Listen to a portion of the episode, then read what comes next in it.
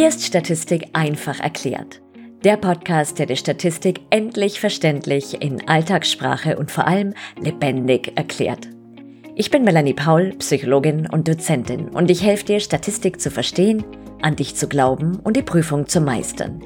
Denn Statistik ist definitiv machbar.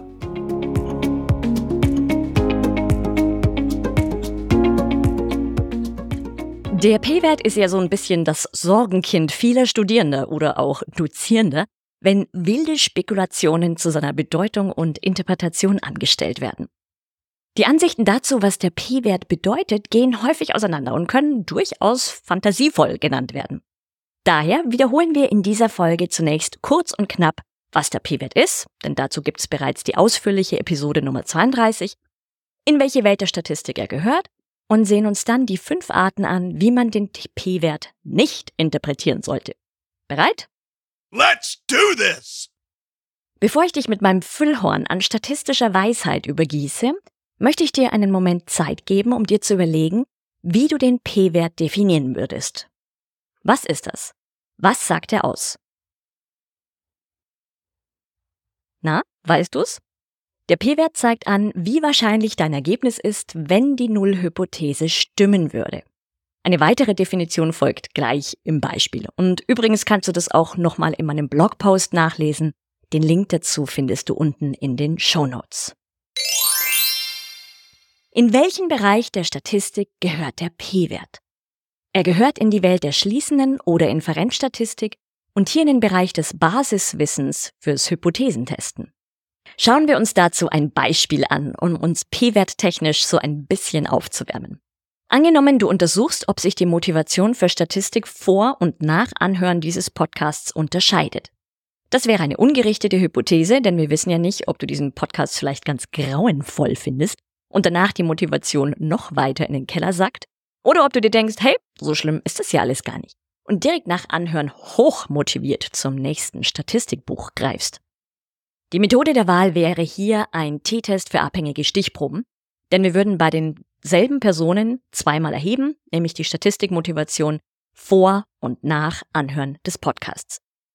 Angenommen, dabei kommt ein T-Wert von 2,4 raus und ein dazugehöriger P-Wert, Paula, von 0,02.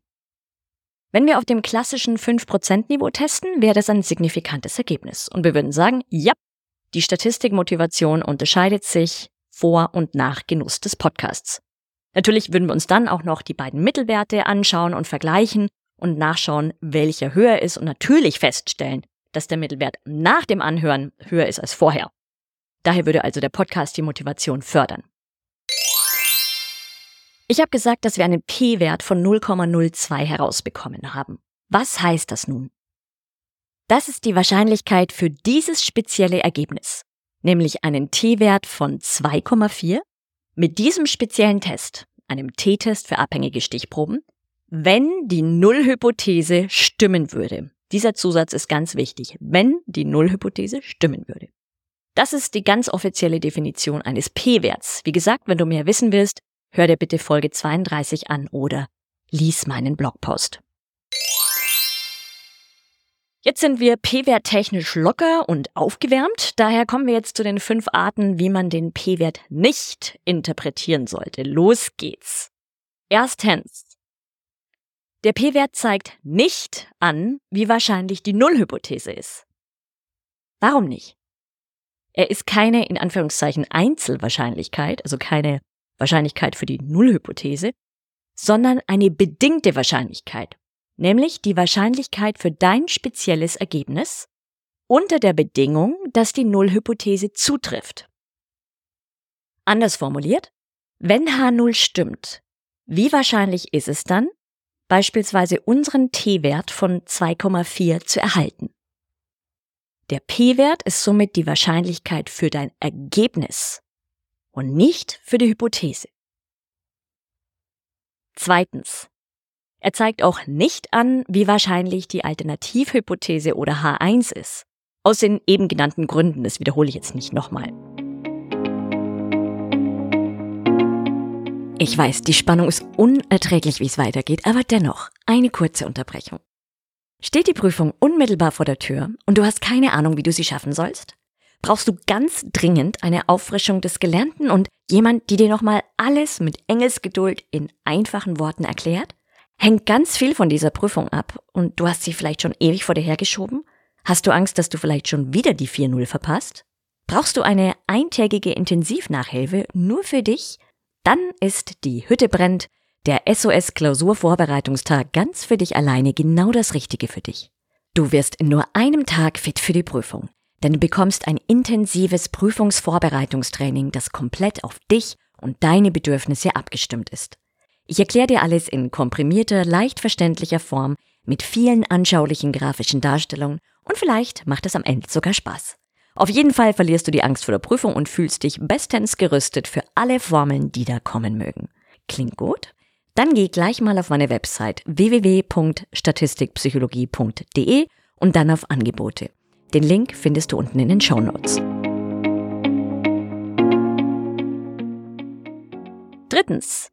Einer der beliebtesten Irrtümer ist, dass der P-Wert anzeigt, wie stark ein gefundener Effekt ist oder wie wichtig das Ergebnis ist. Der P-Wert kann beispielsweise durch eine riesige Stichprobe hochsignifikant sein obwohl gar kein großartiger Effekt wie zum Beispiel ein Unterschied oder Zusammenhang vorliegt. Wenn man dann aber auf ein signifikantes Ergebnis aufbauend die dazugehörige Effektstärke berechnet, stellt sich vielleicht raus, dass das gefundene hochsignifikante Ergebnis im Alltag keinerlei praktische Bedeutung oder Relevanz hat. Der Vollständigkeit halber muss natürlich gesagt werden, dass es auch Fälle gibt, in denen ein hochsignifikanter P-Wert mit einem kleinen, mittleren oder sogar großen Effekt einhergeht. Aber der P-Wert alleine zeigt das nicht automatisch an. Viertens. Der P-Wert ist keine Irrtumswahrscheinlichkeit. Das heißt keine Wahrscheinlichkeit für einen Alpha-Fehler oder Fehler erster Art. Wenn der P-Wert wie in unserem Beispiel 0,02 beträgt, so bleibt die gewählte Irrtumswahrscheinlichkeit von 5% oder in Wahrscheinlichkeiten 0,05 dennoch bei 0,05. Egal wie groß oder klein der p-Wert ist. Denn die Irrtumswahrscheinlichkeit oder das Signifikanzniveau Alpha wird vorab festgelegt. Das ist fix und ändert sich nicht. Egal, was am Ende der Untersuchung herauskommt. Es bleibt also immer bei den festgelegten 1, 5 oder 10 Prozent. Fünftens. Der P-Wert zeigt nicht an, wie wahrscheinlich es ist, dass das Ergebnis repliziert werden kann. Ob man Ergebnisse durch Wiederholung einer Studie replizieren kann, hängt von der Power oder Teststärke ab. Und dies abhängig davon, wie groß die Stichprobe ist, welcher Effekt tatsächlich in der Population vorliegt und wie hoch oder niedrig das Signifikanzniveau Alpha gewählt wird. Und obwohl die Power gleich bleibt, werden bei jeder neuen Untersuchung aufgrund von zufälligen Einflüssen vermutlich nicht jedes Mal die exakt gleichen Ergebnisse und P-Werte herauskommen. So, nun bist du gerüstet für alle wilden P-Werte, die da kommen mögen. Spätestens ab jetzt wirst du nicht mehr in die diversen Interpretationsfallen tappen, sondern vollkommen souverän deine Ergebnisse korrekt interpretieren. Oh yeah. Ich danke dir, dass du wieder mit glühenden Öhrchen dabei warst, wünsche dir noch einen formidablen Tag und natürlich wie immer Happy Learning. Ach, und wie sieht's denn nun mit deiner Motivation für Statistik aus? Höher oder niedriger? Ich hoffe doch höher. Und wenn nicht, hör dir dazu gern die Folge 11 an mit 12 Tipps für deine Motivation für Statistik. Ich freue mich, wenn du beim nächsten Mal wieder voller Wissensdurst dabei bist.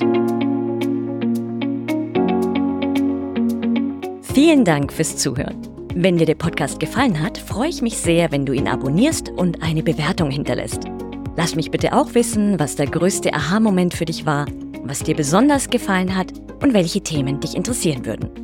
Und wenn du einen einfachen und verständlichen Einstieg in die schließende Statistik willst, dann schnapp dir meinen 0 Euro Mini-Videokurs Inferenzstatistik Quick and Dirty. Den Link dazu findest du unten in den Show Notes. Jetzt wünsche ich dir noch einen ganz schönen Tag und vergiss nicht, Statistik ist definitiv machbar.